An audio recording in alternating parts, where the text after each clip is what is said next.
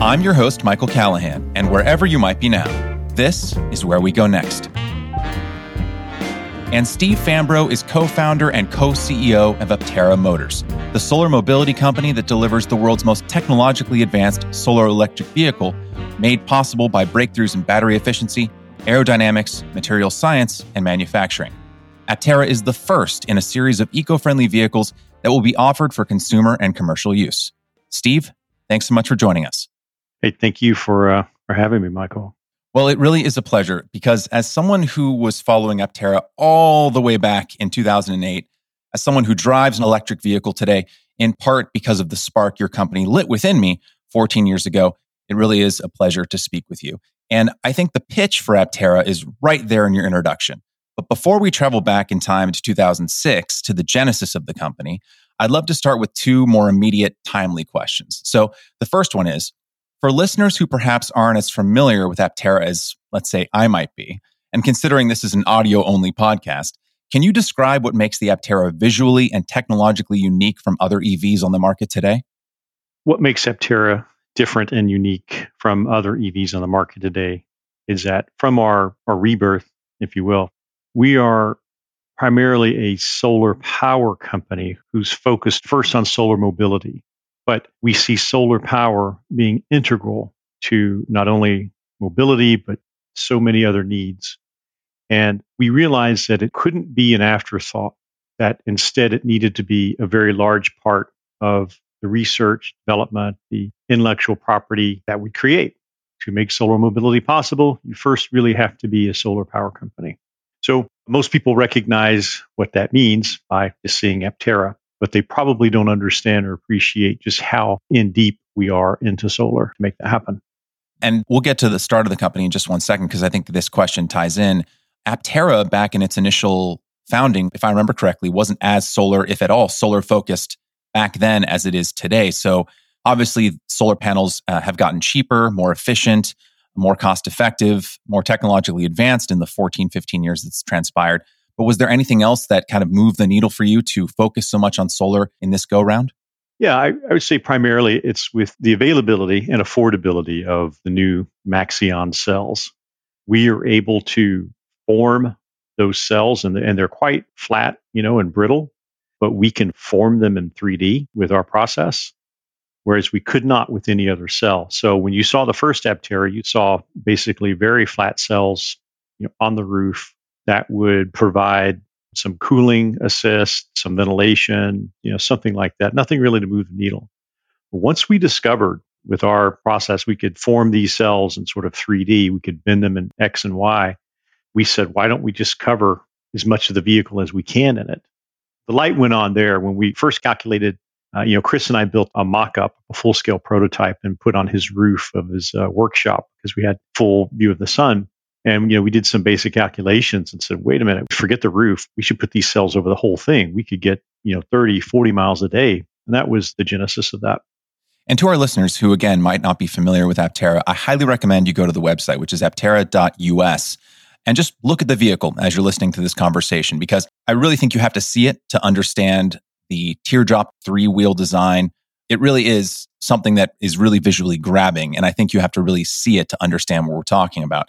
I think starting and running a company, especially as one as complex and potentially disruptive as Aptera Motors, is really brutal, often thankless work. The hours are long, the rewards are comparatively few, and those rewards are often spaced really far apart because, you know, production and development is a really time intensive, long event.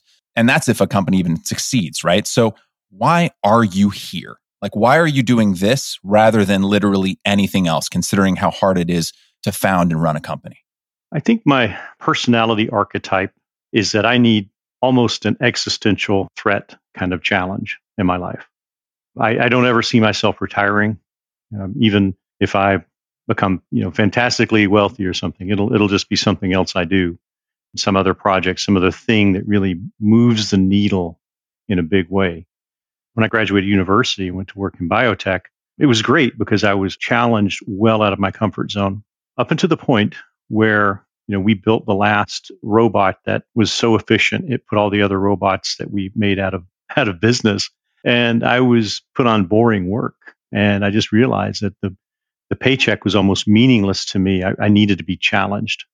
And it wasn't challenging me. Work wasn't challenging me in the way it was. And so I think that's just what I learned about myself is that I need to feel that kind of pressure and challenge all the time. I, I feel anxious without it. I can understand that. I know people like that in the entertainment industry where I live and work. And I even know folks in Silicon Valley who kind of feel the same way. That feeling of mental and creative atrophy that someone can experience, someone who's really ambitious, wants to be part of those projects that they feel can be really world or life changing. I've met people like that where literally, if they're not expending all of their brain energy, all of their creative energy on something, they feel like they're wasting it. I think that takes us to 2006 pretty well. You were working for Illumina, which was a biotechnology company at the time. And right before you founded Accelerated Composites, which was what Aptera was initially called. My question is, is back in 2006, you walked through kind of where you were with Illumina. Uh, you created a, a hyper advanced robot that put all the other robots out of business, and you were trying to think of what your next challenge was going to be. So, what was the defining moment? In my industry, we'd call it the inciting incident that caused you to take the leap from employee to entrepreneur, right? Like, why didn't you just go to another company that was doing really ambitious things? What was the burning ember in your chest that you just couldn't put out that made you have to start the company in the first place? I had started building this as a project without thought of making a company. I wasn't an entrepreneur. I mean, I had, you know, as a kid, I, I worked on cars and, you know, mowed lawns and did stuff like that. But I wouldn't, I wouldn't call myself an entrepreneur. I think I, those are just sort of industrious things that kids, you know, in the 80s did to get a little pocket change. But for me, you know, being a, an aviation enthusiast and, and, pilot, I was following Burt Rutan, uh, Scaled Composites, and, and their work in having the first privately funded and built spacecraft. I was following the Spaceship One quite carefully, and I had studied every video and book about Burt Rutan and his method of composites and and I knew all about his company and all about the different planes. And my wife convinced me not to build a plane, but to build this car instead. that was kind of the nexus. And a friend of mine, we drove out to Mojave to watch one of the launches of Spaceship One uh, with like 100,000, a lot, lot of people. It was like a massive, massive event out there.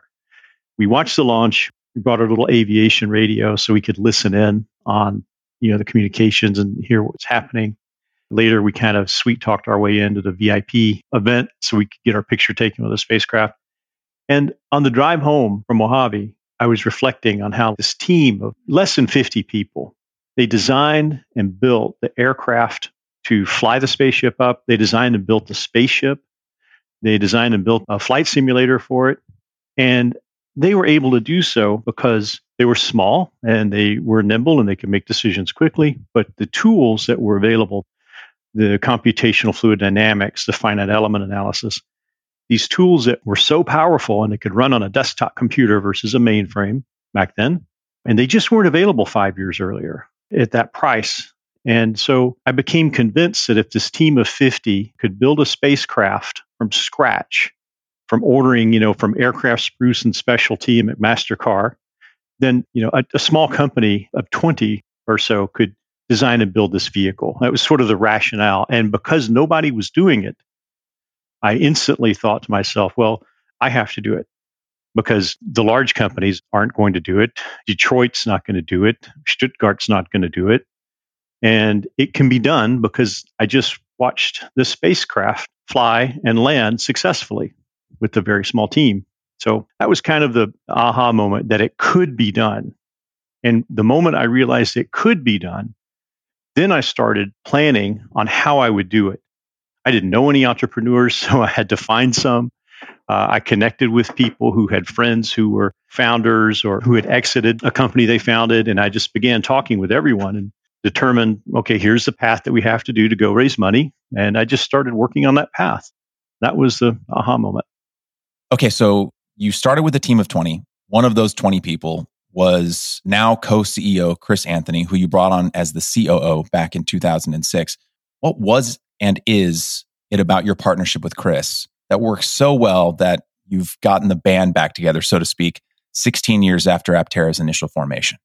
Chris and I, you know, we're both we're similar and we're different. We, you know, we both come from the rural South. He had a lot harder upbringing than I. You know, we both were in the military. So we have a lot of cultural similarities and affinity. we're also very different in terms of how we think about problems and solutions. And I would say there's some overlap from like a Venn diagram, but we're really complementary. We both, having raised money and run companies, we both can shift to different modes, you know, to the extrovert, to the manager, to the visionary. You have to be able to kind of shift between these modes. But he's more comfortable in some of the modes than I am, and vice versa. And so there's just different decisions that we divide up amongst ourselves different areas where we just think that one person is better at reviewing that material and making those decisions. We don't do it in a vacuum. We don't do it without consulting with each other. But I think the short answer is we both think that with both of us, we're just stronger than we are added up individually, really a, a form of synergy. And I think both of us realized with our other companies, if we had been together when we had formed them as opposed to separate, you know, they might have been a different story. You know, I, I formed Famgro by myself. I didn't have the benefit of Chris. Chris formed Flux by himself and didn't have the benefit of me. He did well. Flux is, is a public company now, but we both kind of feel that maybe we would have had different outcomes, different trajectories if we'd been tag teaming on these different projects.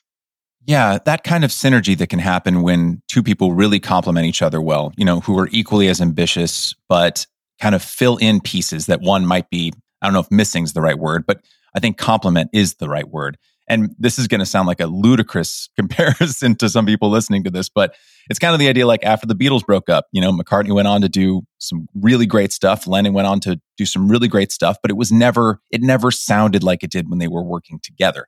And so I totally understand that feeling of, you know, you can be successful on your own, but I imagine once you refounded Aptera in 2019, you began to realize, oh, wow, there was really something missing. There was something absent when we were apart that really feels like it's back now that we've started Aptera again. Yes, I think it was really after maybe spending years, a couple of years reflecting on what happened with the previous Aptera, that we realized we would be stronger together running an organization than one of us sort of being at the top and one of us being sort of relegated to a lower part of the team. You think about running a, especially a tech company, you know, it, it would be different. It would be different if, if we were a different kind of company, but it's a new product. It's a new technology. It's a new segment. There's so much that's new about it that requires a very broad depth of skills that I think it would be, you know, impossible for one person to do unless that one person is, you know, some magical person like Elon Musk or something who apparently can, you know, manage all these different companies. I think for us, you know, for us mere mortals, it's far easier to do it with this team of two people than by ourselves. And and even something as simple as, you know, tactically, Chris is a night person and I'm an early bird. So I can get up early at four or five. I can do calls overseas. I can do interviews like this while Chris is still getting his beauty sleep, you know, but he'll be up till one or two in the morning working on things. So completely different styles that, that complement each other. Combined, you're you're basically working a 20 hour workday. That's right. What you said just there about the space still being so new and what Aptera's doing being so new and disruptive still to this day, I think it kind of explains the co CEO moniker, right? Because when I've been telling some folks I know about this interview we're having right now, and I say, oh, I'm, I'm interviewing the co CEO of Aptera Motors, I've gotten a few people who said, like co-CEO, what does that what does that mean? I've never heard of a co-CEO before. But it sounds like your partnership with Chris is is so equal and so intertwined that you really couldn't have any other title if you wanted to.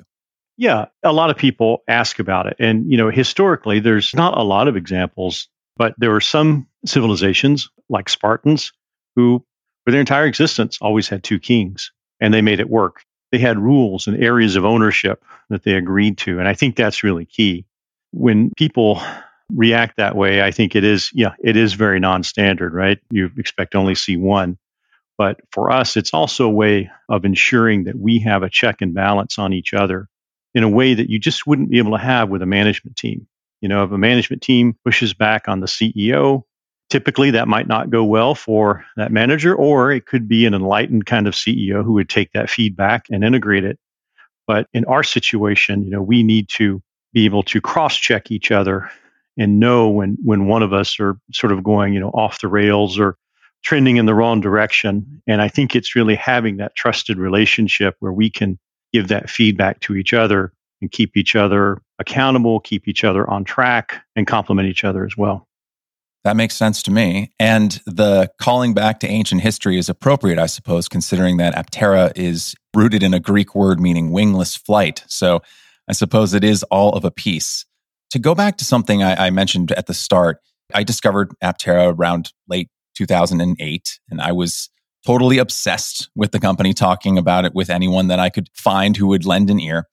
And I know the time frame on when I discovered the company is pretty accurate because I searched my inbox for any mention of Aptera and I found an email update from Facebook from January 26th, 2009. I can't see what the original comment I posted was since I no longer have Facebook and I certainly don't miss it. But the email was alerting me to a response from a colleague who wrote, quote, that's so funny that you mentioned Aptera. And then in all caps, I love the Aptera. Been following it since Steve Fambro created the prototype in his garage and put the videos on YouTube. I am probably going to put down a deposit to snag a reservation for one here pretty soon, actually. End quote. So for future focused nerds like me and my friends, Aptera was a, a really big deal back then. This was before Tesla really pulled electric vehicles into the sexy, acceptable mainstream.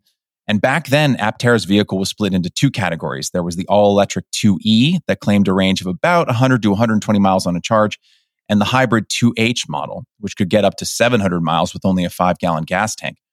I do want to flash forward to 2019 because personally, I find the present state of the company more relevant and exciting. But I do want to ask, and I'm going to ask, I suppose, rather bluntly. In 2008, you hired Paul Wilbur as CEO and stepped into the role of CTO. And only a year later, in 2009, you and Chris left the company entirely. And two years after that, Aptera was liquidated. So I guess my three questions, which are all kind of related, is what happened exactly? What did you learn from the experience? And how are those lessons being incorporated into the Aptera we know today? Well, what happened was uh, yes, our board encouraged us to bring in what they called professional management from automotive. And somewhat in their defense, you know, again, new segment, new product, new industry.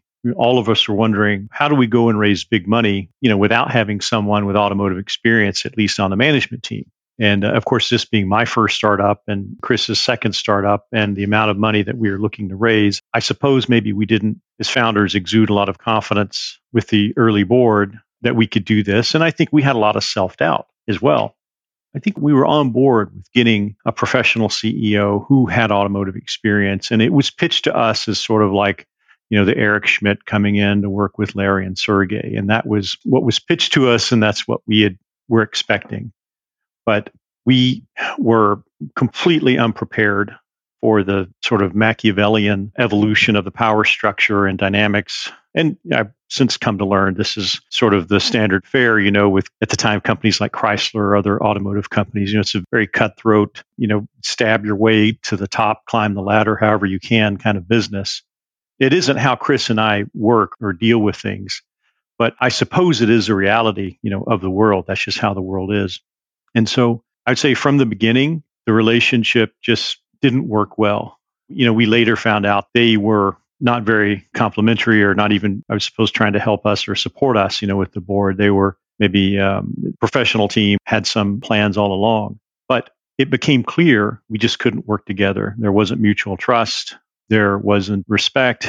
And most importantly, they were unable to raise money. So Chris and I had raised all the money at that point.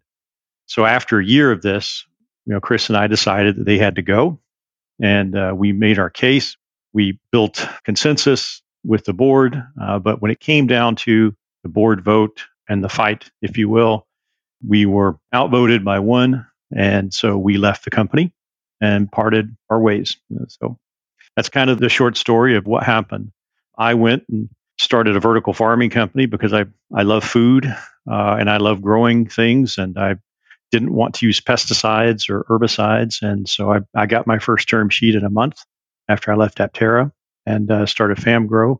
And Chris started Flux Power, which at the time was, I think, one of the first sort of aftermarket or industrial BMS battery systems that one could buy for lithium. But I would say that we did not align well with the team. There was lots of friction. I think we tried. I, maybe there's always stuff we could do better but they were trying to run it like a billion dollar company and they were spending like it was a billion dollar company and they weren't able to raise any money. And so that was why we precipitated that fight and we lost, and that's why we left. I think sharing that is really vital, actually, because even myself, who followed Aptera back in the day, when it went under at the time, I was like, oh, I guess, I guess it just failed, right? Like I didn't know the backstory behind it. But the way that you're framing it makes it more in line and more of a piece with, let's use the most classic example, Apple. Uh, you have a visionary founder who is convinced by the board to bring in a more traditionally minded CEO, John Sculley, the former CEO of Pepsi. And then exactly two years after Sculley was brought on, Jobs was out, right? And again, anyone who back then probably wasn't familiar with the inner workings of Apple might think, oh, well, Jobs must have been, you know, he couldn't cut it. And then watching a floundering Apple over the next couple decades, I guess just Apple is not a good company.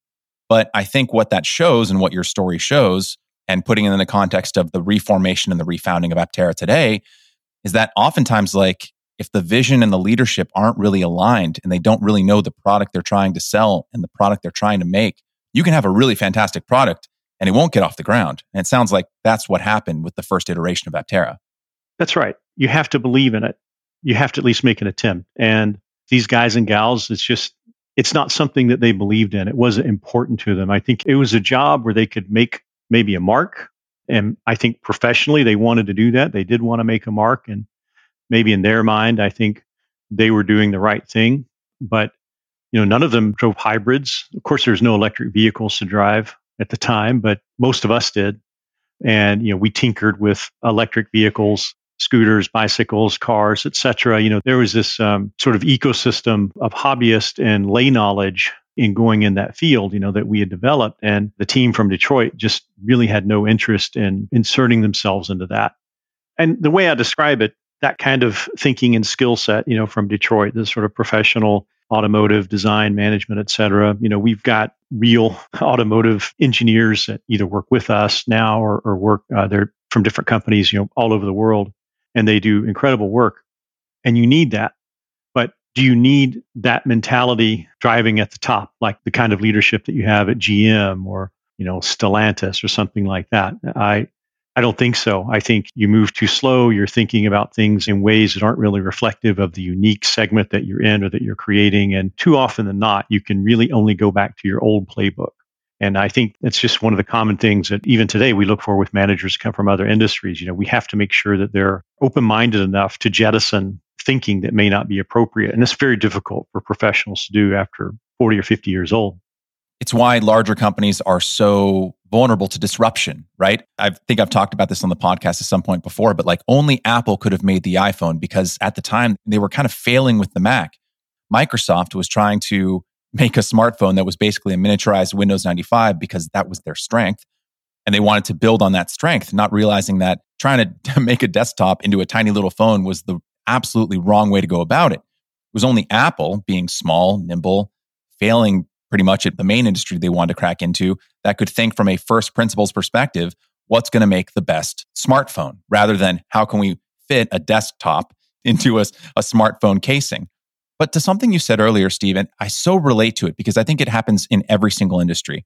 I certainly experience this on film sets and in advertising. But when I was working in independent film, and trying to get like something I'd written off the ground, I realized very quickly that you can be working with incredibly talented, capable, genuinely fantastic, wholesome, wonderful human beings, people that I am friends with to this day. I realized that getting other people as passionate about what you are passionate about is one of the hardest things to do because the thing that is driving you every day, the thing that caused you to leave Illumina, the thing that would cause me to try and start a script from scratch and then try and get all the funds together and and make something, right? Like that burning ember in your chest that keeps you up at night that you have to try and go for it, right? That thing is so unique that trying to communicate that or spread that to other people is so hard. And I imagine that even in this iteration, in the 2019 iteration of Aptera, like you were saying earlier, getting people on board with that vision, finding that right team that's either just as passionate or nearly as passionate as you and Chris are is probably one of the hardest things about forming or reforming a company. To some degree, let me explain. We're really, really lucky. I think in most businesses, that is absolutely the case. most of America, right, is built and operated by companies that do all kinds of innocuous things, you know, from building widgets or shipping boxes or making machines that, uh, you know, palletize stuff. And these are all critical things for families to have food and for people to have income and for the economy to flow, like all kinds of critical jobs that are just, they're just not exciting, but they're critical and they're necessary. In our case, it's like we've built something that serves as this lantern or spotlight that's very far away that shows people the way and it draws people to it. And it does that for us. The vehicle almost creates that passion and interest for us. It's self selecting. The people that come to us are already of that nature because they've seen the product and they know where we're going and they know what we're trying to do. And it self selects for those kinds of people you know, it wasn't that way with my last company, with Famgro and vertical farming. Yes, you have people who are interested in that, interested in agriculture, interested in feeding the world, but it's just on a whole different level with Aptera. And then you add on top of it the work that Quincy here and, and Sarah Hardwick are doing to spread this message socially and just to see how this builds up momentum on its own it's unlike anything I've ever experienced or would have planned for. And I think it starts with the product. And that is what is doing a lot of the inspiration. It's less about Chris and I, you know, needing to speak to inspire people. The product is doing that. That's very well said.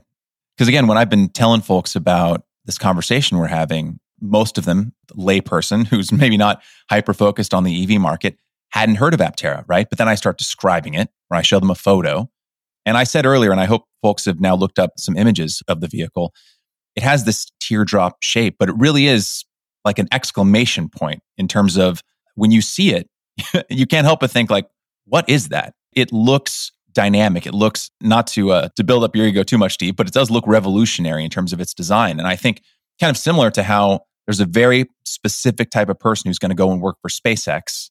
Elon's like, I want to get to Mars. You know, there are going to be people who say, I want to do that too.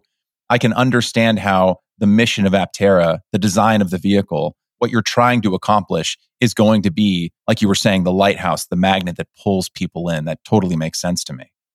The other component is that nature abhors inefficiency. So we've evolved, every animal and plant has evolved to be incredibly efficient from where it was. You know, plants shut off different mechanisms that consume energy in different states of their existence.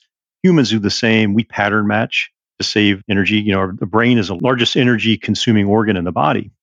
And so, evolutionarily speaking, it wouldn't make sense for us to analyze, let's say, a car when we look at a car. We say, you know, boxy object, it's rectangular, it's steel, has four corners with rubber things. Oh, this must be a car.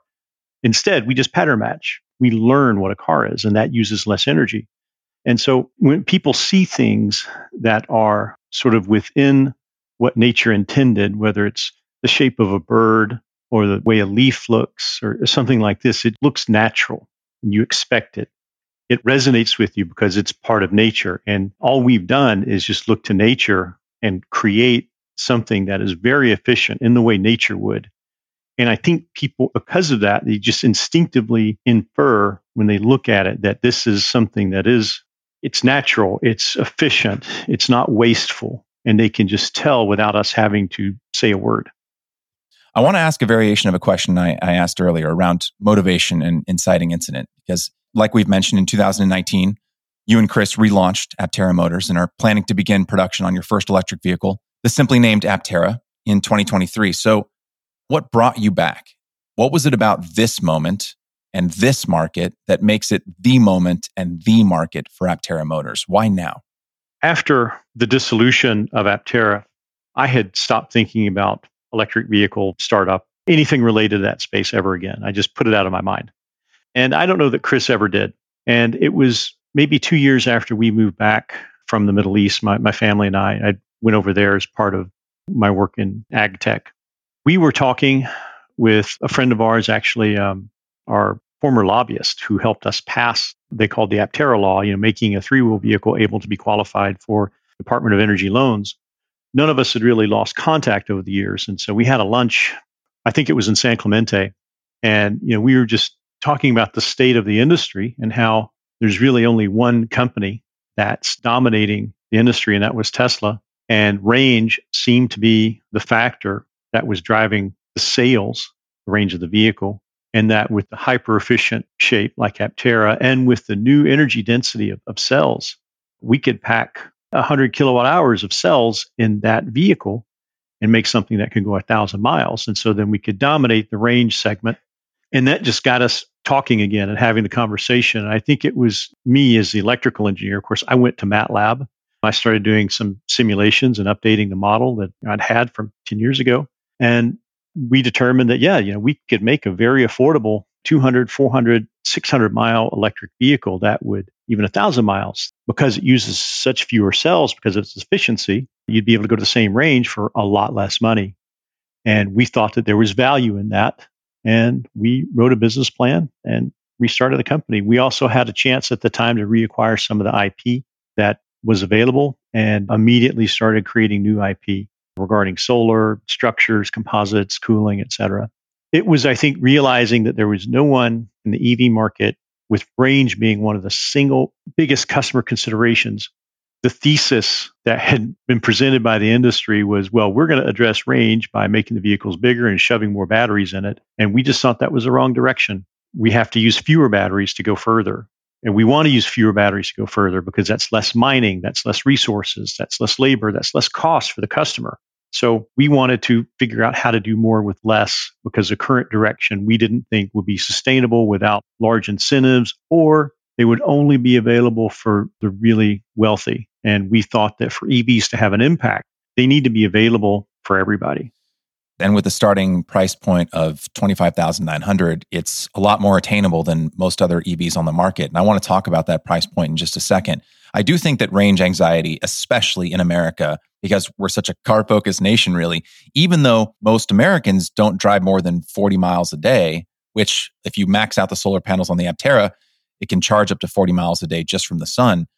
I think that that feeling kind of similar to um, that incredibly successful Verizon ad campaign like 12 years ago, where they would show the entire map covered in red and be like, you can get cell reception anywhere in the US. And that was an incredibly effective ad campaign because even though the average American doesn't really leave their 50 mile radius, if that, of where they live, maybe more than a couple times a year for either vacation or seeing family members, just that idea that you could get cell reception anywhere in the US was intensely comforting for people. And from a psychological standpoint, I can understand why. And I think similarly with range, even though, again, most people don't need more than 50 miles of range a day, that feeling that if I want to get up and go, if I want to go travel somewhere, not only can I have a decent amount of range to go there, but there's conveniently placed charging stations. I think really it was the supercharger network that really pushed Tesla over the edge as well. And I think having that electric vehicle infrastructure today is also moving a lot of people. But to kind of build on what you said earlier, Steve, about the technology and the IP that you've been building in the last few years, how is Aptera Motors' three wheeled solar electric vehicle of today, obviously, besides the fact that it now has solar panels on it, in what other ways is it different and improved from the three wheeled model unveiled all the way back in 2007 when it was called the 2E? I will answer that right away. I just I want to touch very quickly on the range and the range anxiety because I, I agree with you. Most people, you know, they don't need that much range. It is a cultural thing. If you travel and, and live in different countries, there's different sensibilities that people have. When I lived in the Middle East, I learned that people never complain or talk about the weather because it's, just, it's always bad. You know, it's always hot. In the case of like Abu Dhabi or Dubai, it's hot and humid most of the year. It's miserable and people just don't complain about it. Now, here, maybe or in England, you might have a conversation with the shopkeeper for several minutes about the weather. And so I would say these cultural differences are really important in the US because Americans, and this is from some of the research done by Dr. Clotaire Rapaille, he wrote the book, The Culture Code. Different cultures think of the car in different ways. And the Americans think of the car as freedom. They think about the open West, the Pony Express, you know, manifest destiny heading westward, being unencumbered, being free. And to have your range limited is kind of anathema to that. And so I think you're absolutely right. People don't drive more than 40 miles a day, but we have this sort of cultural baggage or inertia, if you will, of yes, we have to be free and we have to move unencumbered. And so range is a big part of that. getting back to your question of what is different about that early Aptera versus the one today, besides obvious things, you know, it is bigger, it's more efficient. So we've made it wider and taller while lowering the drag. So it's still everything, the promise of our original vision. It's just so much better. There's a lot of stuff that I think we will in a few weeks be able to talk about that I can't talk about now related to the body and the composites. It's going to be transformative for our company and it radically changes and simplifies how we build the vehicle. So the body structure is just better in every possible way than anything we've ever done in the past. In the original Aptera, the batteries, the pack, I think, was designed. We worked with A123 at the time to design us, you know, an air cooled pack. And it, it, was very large. I think it was 15 kilowatt hours or something like that. And in the same space of that battery pack, we built like a 400 mile range battery pack. So the batteries are more efficient. The body is better and stronger. We have in wheel motors now versus this cobbled together transaxle and electric motor front wheel drive unit that we had in the past. The suspension is just on a whole different level in terms of world class handling, geometry, design, and, and amount of testing. It's better in every possible way. And it's styled. The interior is really where you see many of the differences. The original team, the Detroit team, wanted to take over the design elements, and, and they did. And you see that in the evolution. When you look at some of the first images of the launch Aptera with the big center screen and the wide open view, for the Detroit team, that was too unsettling. They couldn't wrap their head around it. They had to make it what we called like, look like a rental car, you know, with the standard sort of dashboard and vertical stack and round air vents and stuff that people will be familiar in if like they rented a Chrysler 200. So I'd say your primary differences are really in the interior because the interior done by Jason Hill and his team is really where we've always wanted to take it. And again, that interior is just better in every possible way. I feel like the phrase make it look like a rental car. I mean, I, I, am speechless. I mean, it, it feels like the uh, exact opposite thing I'd want to hear if I was trying to design the interior of any vehicle, let alone an EV. Well, it's really, I mean, I say that not as a dig, but it's really true. I'll just give you an example. So this is 2008, 2009. We had gone through the system design of how your key fob authenticates the user with the vehicle and you get in and start and going through the sort of state diagrams and flowcharts that we created as engineers, we determined so we don't need the start button. Once you're authenticated and once you're sitting in the seat and you're buckled, you should be able to put it in drive. Basically, what Tesla does today, right? That's the conclusion that we came to. The Detroit team could not even begin to accept that. They believed that we had to have a key, like you know, well, you have to put a key in the steering wheel and turn it. You just have to. You know, that's how you do it. They just couldn't even have a conversation about it without becoming emotionally sensitive. They, they, they couldn't jettison this way of thinking to then rethink what do you really need? Do you even need a start button? Do you even need a key? Why do you need a key? You know, you don't need a key. So these were the kind of battles that we fought. And the interior was one of those battles. And they said, this has to be something that we said looks like a rental car. You know, they were very proud of it. But if you look at images of that vehicle, you know, after we left uh, in 2010 or so, you can see it'd be comparable to any, you know, Chrysler rental car today. I'll use your key example as it's a really perfect point. You were looking at the idea of a key from a first principles perspective of what does the key do? What is the key getting me? Right. And as you said, the key is just a super old school way to authenticate that the person is allowed to enter. A key to a home is just a uh, analog way to confirm that the person entering the home should be there. Same thing with a car. And so if you can authenticate in another more efficient way, you don't need the key. But understandably, I think, and, and we're all guilty of this to some extent with some of the things that we take for granted in life, we become either because we didn't create the thing or we don't understand how or why it was made, the motivations for making a thing. We disassociate whatever that first principle was for the creation of the thing with the thing just kind of being necessary to exist, right? Like a car doesn't need a key in the same way a house doesn't need a key. It just needs a way to differentiate between the people who should be in the car or the house and those who shouldn't be.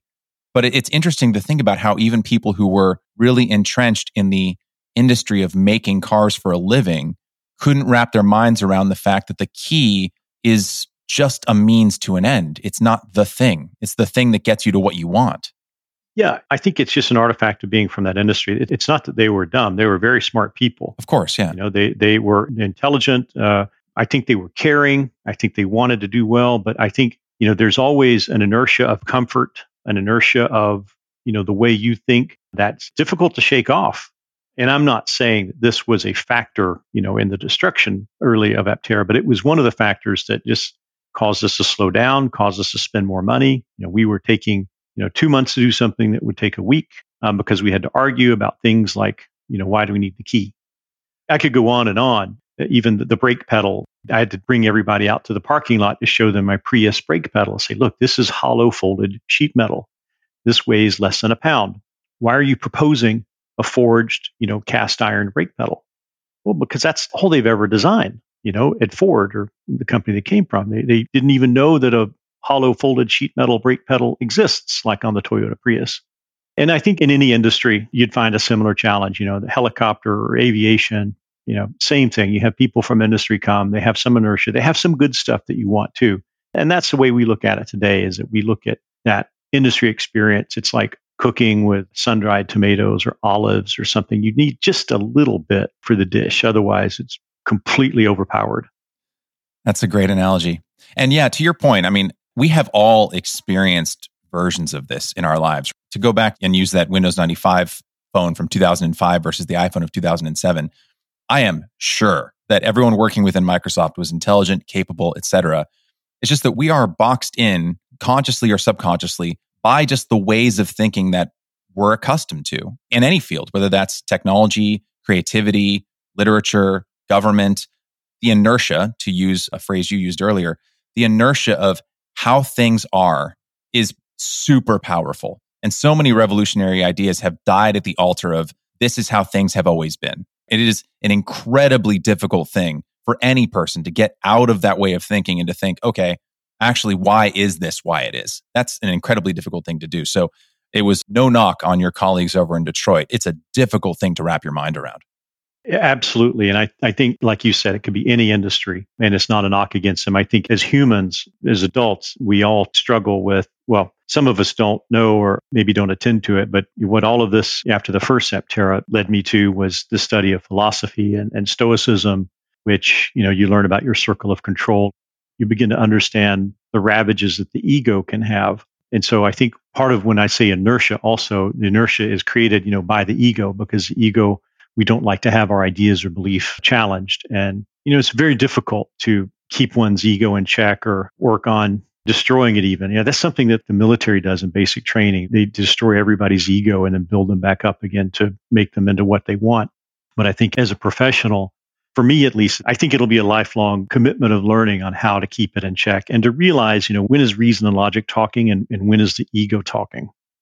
There is a book on my bookshelf, a collection of Stoic wisdom by Ryan Holiday called Ego is the Enemy. So, ah, there you go. I totally, yeah, I totally relate to that. It's a tough thing to fight, that feeling of not being able to separate an idea from the self. Oh, it's difficult because sometimes it can feel like an attack on a, an idea or a suggestion or a project can feel very much like an attack on your personhood and separating those things and realizing that a thought that comes from your brain, an idea, a project is not you allows you so much more flexibility psychologically, creatively to figure out the best solution to a problem rather than thinking, oh, this person's attacking my idea or criticizing my idea. They must be criticizing me. that's such a difficult thing to really kind of pull apart. Is that something to kind of stay on this for a second before we get back to the vehicle? Is that something where you and Chris are just keeping each other accountable? Because I imagine when you're in the trenches, right, and working on a difficult problem, even if you're familiar with Stoicism and its teachings, there have to be moments where you know you're you may be really pushing for something or chris is pushing for something you might not be totally aligned. Is it something where you have to keep each other accountable in that way and remind yourselves like all right there's the idea we're working on and then there's us exactly. And it's something we both work on together. And i think if a leader can learn to destroy their ego or, or keep it in check it almost becomes a superpower because then what happens is people, whether it's your staff or employees, they can be more frank with you. They can share things with you without you reacting. And that's important. You know, a lot of things don't happen in companies because people are afraid to tell management bad things or things that they don't want to hear. They could even be things that are incorrect, but you know, it's important to be able to listen and not emotionally react. And if you can do that, then people are going to come to you more and the company will be more productive. And so I think it is something that we work on together. I don't want to speak for Chris and, and how he does or what he does, but I would say for me personally, I view it for me as like a little, a little secret superpower where I know that I can see other people in the room maybe getting emotional about a subject, but I feel like I'm just on a calm lake and I'm not bothered at all. And I'm just looking and listening and processing what's being said and doing my best to keep the waters calm in my mind, which lets me listen to what's being said. What I found is that when people are emotional, their ego is controlling them. They're emotional. They're not listening to what you're saying. They're just formulating what they're going to say next. That doesn't help them. And so to be able to listen to what someone's saying without just mentally loading the bullets in your verbal response, it's a real superpower. I can absolutely see that. I imagine that that's helpful, especially when you're leading a company like Aptera, where, like you said earlier, by the nature of its existence, it is pulling in people who are passionate, right? And there's a lot of overlap between passion and being emotional about something because when you're passionate, you're invested.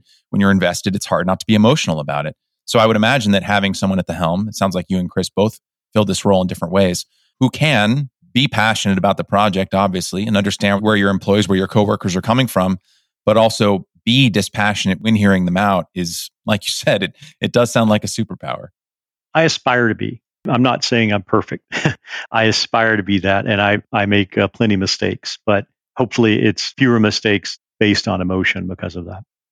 Let's get back to the vehicle. The Aptera currently comes in four mileage variants. There's the 250 miles of range, 400 miles of range, 600 miles of range, and 1,000 miles of range. And with the 250 mile variant coming in at 25,900, it's actually about $2,000 cheaper than Aptera's 2007 advertised price of about $20,000 when you adjust for inflation. And the 1,000 mile variant is currently listed at 44,900, which is $2,000 cheaper than the cheapest Model 3, which only has 267 miles of range. Now, obviously, the Model 3 is a considerably larger car that seats five people as opposed to Aptera's two, but that can't explain all the cost differences. So, how are you able to make the vehicle so cost efficient, especially at this rather boutique manufacturer stage where you don't really get the benefits of scale? Those costs are what, uh, those prices are what we advertised starting in 2019. Obviously, everyone is following the supply chain issues globally. Prices have gone up on virtually every commodity, chip, etc. So invariably, you know, we'll have to revisit that as we get closer to production. And if it needs changing, you know, change it. I'm not saying we will or we won't, but I'm saying, yes, we're all very mindful of those costs and how the, the global market has changed. One of the reasons, the main reason we're able to do that is as an efficient vehicle, we just need less stuff to go the same distance. We have one less wheel, so there's less structure, there's less cost in brakes and wheels and tires, suspension. There's fewer battery cells to go the same distance. There's just less material, less stuff, and that makes it cheaper. That's our thesis. That's why we built the vehicle this way is to make it more affordable. You know, a typical car body, a body in white as it's called, we have what we call the bink, the body in natural carbon. When we can talk about that, I think more openly in, in a few weeks, it has about six structural pieces. So a typical has 200 steel pieces and they're all have to be fixtured very precise and welded together and, and they have to be welded in such a way so that it doesn't warp and it maintains its dimensional stability and there's lots and lots of logistics and inventorying 200 parts because you don't just get them as you need them. They, the way steel is stamped is it you know, parts are just stamped one after another and then they're inventoried. And so you, you're inventorying steel parts, you know, for thousands, tens of thousands of vehicles at any one time. We have a process that lets us produce composite parts off a very high throughput assembly process at about the rate that the vehicle is built. So we don't have to inventory parts. We don't have to ship truckloads and, and warehouse, you know, years worth of production of materials. We're able to produce them on demand at the rate that they're consumed. And I think that's probably one of the first times in the industry this has happened.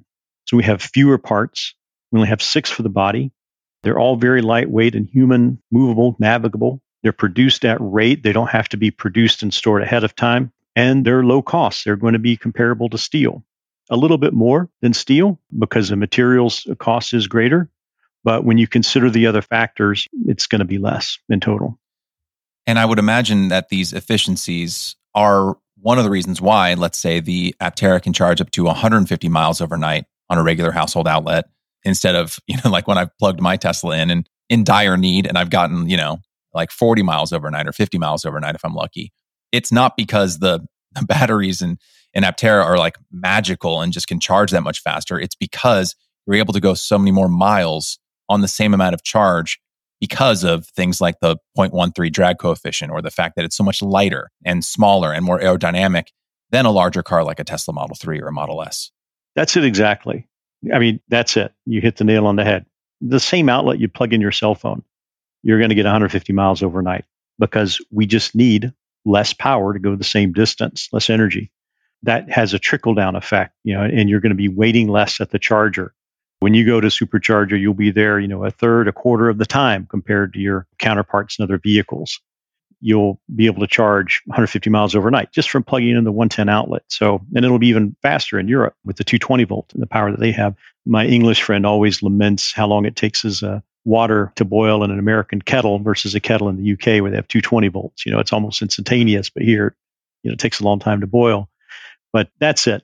You're going to spend less time charging, you're not going to worry about it as much. Even with the solar, you're probably not going to have to plug it in some months of the year, maybe at all, but maybe throughout the year, just every week or every month, depending upon how you drive. So you're not tethered in the way that you are with the typical EV, like with my Bolt. I mean, Bolt's a, fine little runabout car. I've, I've got a, one on lease. But the other day, I'm going overseas as part of a business trip, and I was told that my passport has no empty pages, so they couldn't put the visa in it for the country I'm going. I had to get a new passport, and I needed to drive to Santa Monica right away. And I ended up printing out the documents and having to FedEx them up there. They got there the next day because I just I couldn't drive up there and back one day with my vehicle without having to spend an inordinate amount of time charging. Not only charge to go up there because I didn't have a full charge, but then to get back. And so I risked, you know, now I've delayed my passport by a day, and it might hopefully get here the day before I leave. But that's just a real world example of like when you're tethered to power and tethered to electricity, like you are with most conventional EVs, it's still a factor in maybe you deciding at the spur of the moment to go up to Los Angeles and back or something like that because you just know how long it's going to take you to charge or if it's even possible. Right. That's a really good point about it having almost a cascading effect on spontaneity. I have a, a dog now. I've had him for about four years. I love him to death. He enriches my life in so many ways. He's sleeping right behind me. He's a little lazy, but I try not to knock him. But with having him, right? Like there's an aspect of spontaneity that kind of just diminishes, right? Because I can't just be like, oh, you know, I'll stay out all night or I'll just go on a, a trip this weekend. I have to plan around my dog, you know, who I love to death. But there's a huge difference between taking on a dog, a liability that I gladly accept, and a car, right? Like you shouldn't have to think of a car like a liability that eats into spontaneity. That's a really good way to put it. Spontaneity, yeah, and we just did the same thing. You know, our, our family, as if we didn't lose enough spontaneity having two children, we added to that by getting a dog a few months ago. Uh, and so uh, you're absolutely right. I hadn't thought about it in terms of spontaneity really until the example of passport, even your dog. But that, I mean, that is exactly it. The more energy that you have to carry and the faster rate that you need to charge, you know, is really inversely proportional to the spontaneity that you'll have. That's a, my engineering way of looking at it. So you remove those things, then you increase spontaneity. I think that's one of the things that we do. Staying focused on design for a second, in a recent video posted to Aptera's YouTube channel announcing that the company's solar panels were in production, one of the featured employees said, quote, Solving the problem of solar for the Aptera, which is generally considered one of the more challenging and novel aspects of the vehicle, means that we've gotten one of the most challenging parts of the vehicle out of the way. End quote. So I guess why was developing solar panels for the Aptera such a difficult problem to solve? And why was it so important to get it absolutely right? I'm glad you asked. when uh, the young man Anuj who heads the solar team, when we hired him, we joked that, you know, we just gave him a, a, credit card and, and some sketches and some prototype things that we made, locked him in a room and said, here, go figure this out. And he did. There was no automotive grade curved solar panel that we could find or that was available for Aptera to be used in the way that we wanted to use. So we We actually tracked down an application of curved solar cells, which was from that plane, the Solar Impulse, the solar plane that flew around the world. We found the company that bought that, got contact with the CEO. He came out to meet us and said, look, you know, we're, we're not competing with you. You're, you bought the rights to this plane. You're working on solar aviation. We're trying to make automotive stuff. But, you know, would it be possible for us to talk to your engineers and, and see the kind of challenges that they overcame? And then we'll share with you what we learned. And what we learned was that the Airbus engineers that designed that plane, they had no idea or no thought put into longevity. They just said, can we bend these in two dimensions and laminate them in fiberglass and make that the surface of the wing? And they were like, yep, we can do it. Okay, let's build it. And that was it. So they have no idea how many of those panels or cells are cracked or how well they're performing, how many years they would last in the sun. You know, there was no attendance given to that because it had a very fixed duration mission. And the reason I cite that is because that was, you know, one of the most prolific uh, examples of sort of curved solar panels used in, in transportation. So after that phone call, we realized that we're just in new territory. There was nobody doing it. You know, there's no one coming to save us. And that meant that we had to really start with first principles from the kinds of materials, you know, how do we achieve strength? How do we achieve UV resistance? how do you test and even see if you have micro cracks? And Maxeon, uh, the cell manufacturer, has been really helpful in, in helping, you know, guiding our team and thinking through some of these issues that we've discovered. But even, you know, Maxeon is quite open and been very helpful and supportive, but they recognize that we, you know, Aptera is just in, in really virgin territory. And it's because the team has spent so much time and effort in building this body of knowledge that we're able to make these panels. So the challenge for automotive is you've got vibration, you've got, you know, softballs, hail, hot, cold water. You've got all these things that really work on these polymers over time. And you have to attend to that in the material science and uh, preparation, the different treatments and chemical treatments that you may do with certain materials, et cetera. It's a new body of work to make a curved, lightweight automotive solar panel that can withstand the rigors of automotive use.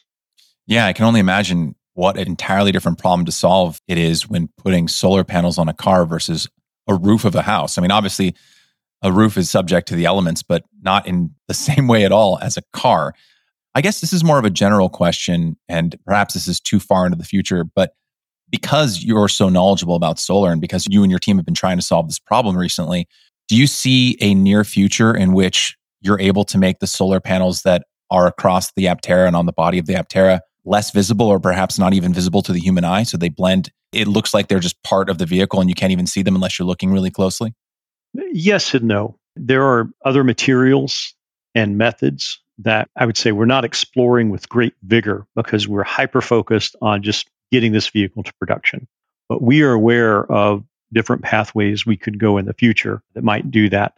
But I would say it's just not an area of exploration that takes up any of our time right now because the team is just hyper focused on building these panels for production.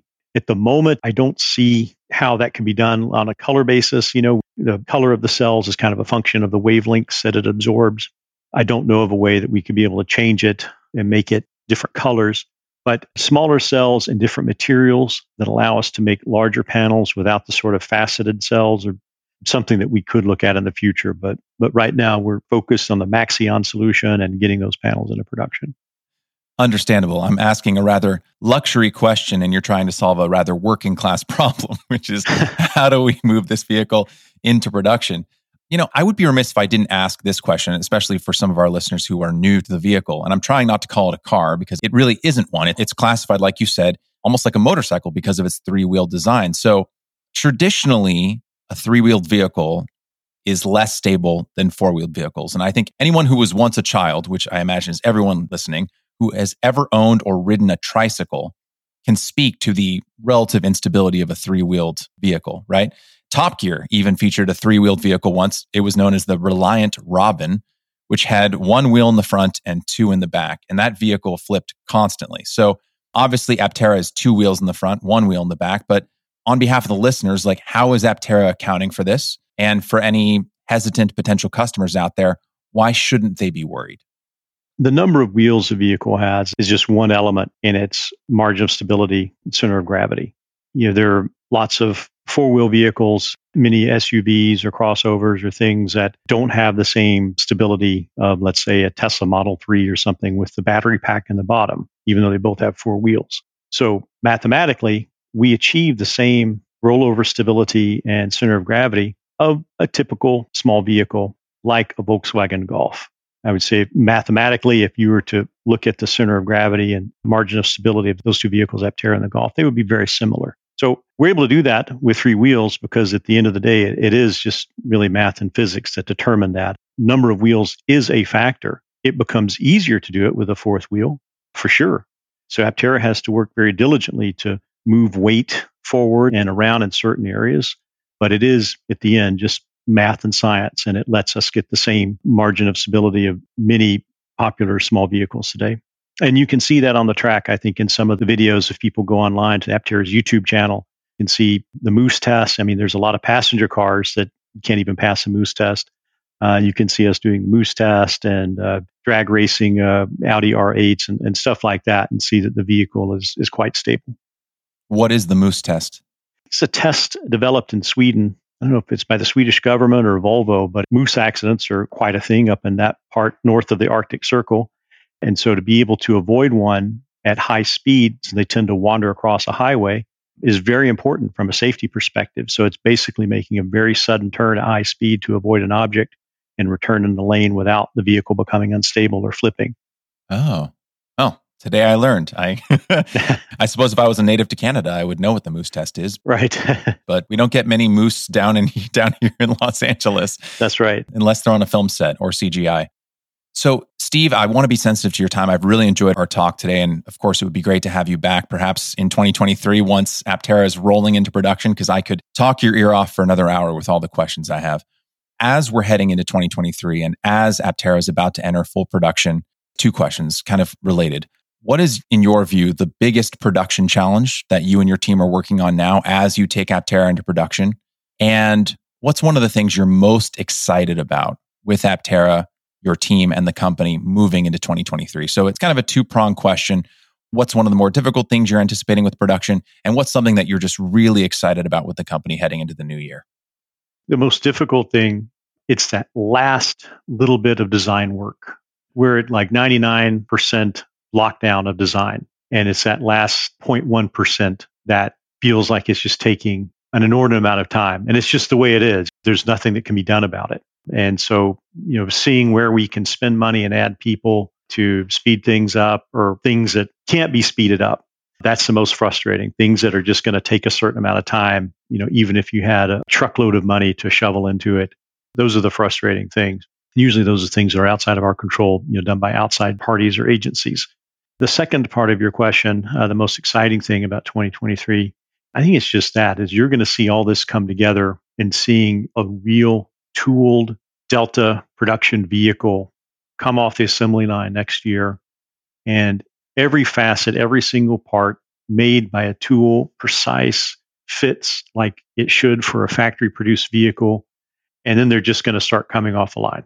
And seeing that first one, I think, is just going to be incredible because it literally will have been our, our modern lifetimes and two separate attempts, you know, spent to get to that part.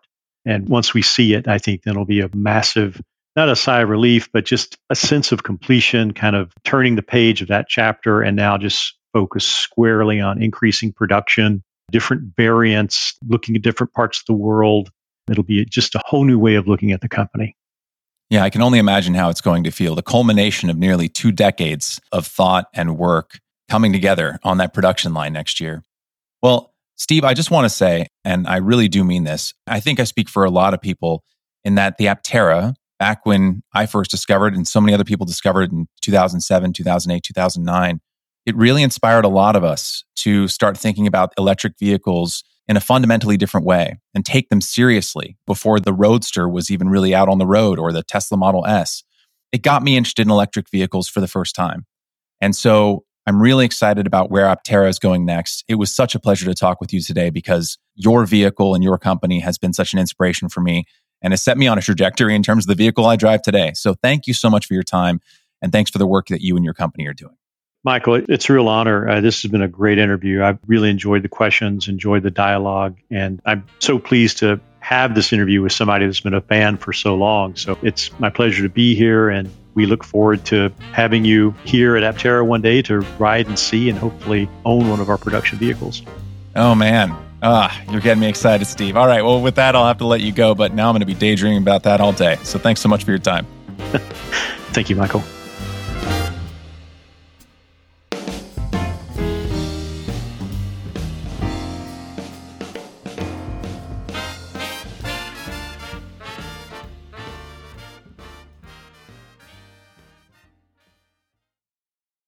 Hey there. If you're hearing this, you're exactly the person this message is for.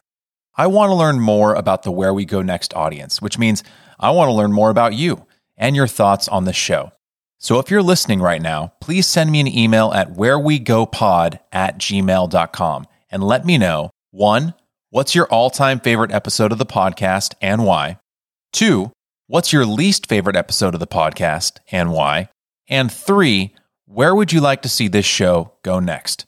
And hey, while you're here, if you're a fan of the show, it would make my day if you could give it a five star rating and write a brief one or two sentence review on Apple Podcasts. It really does help.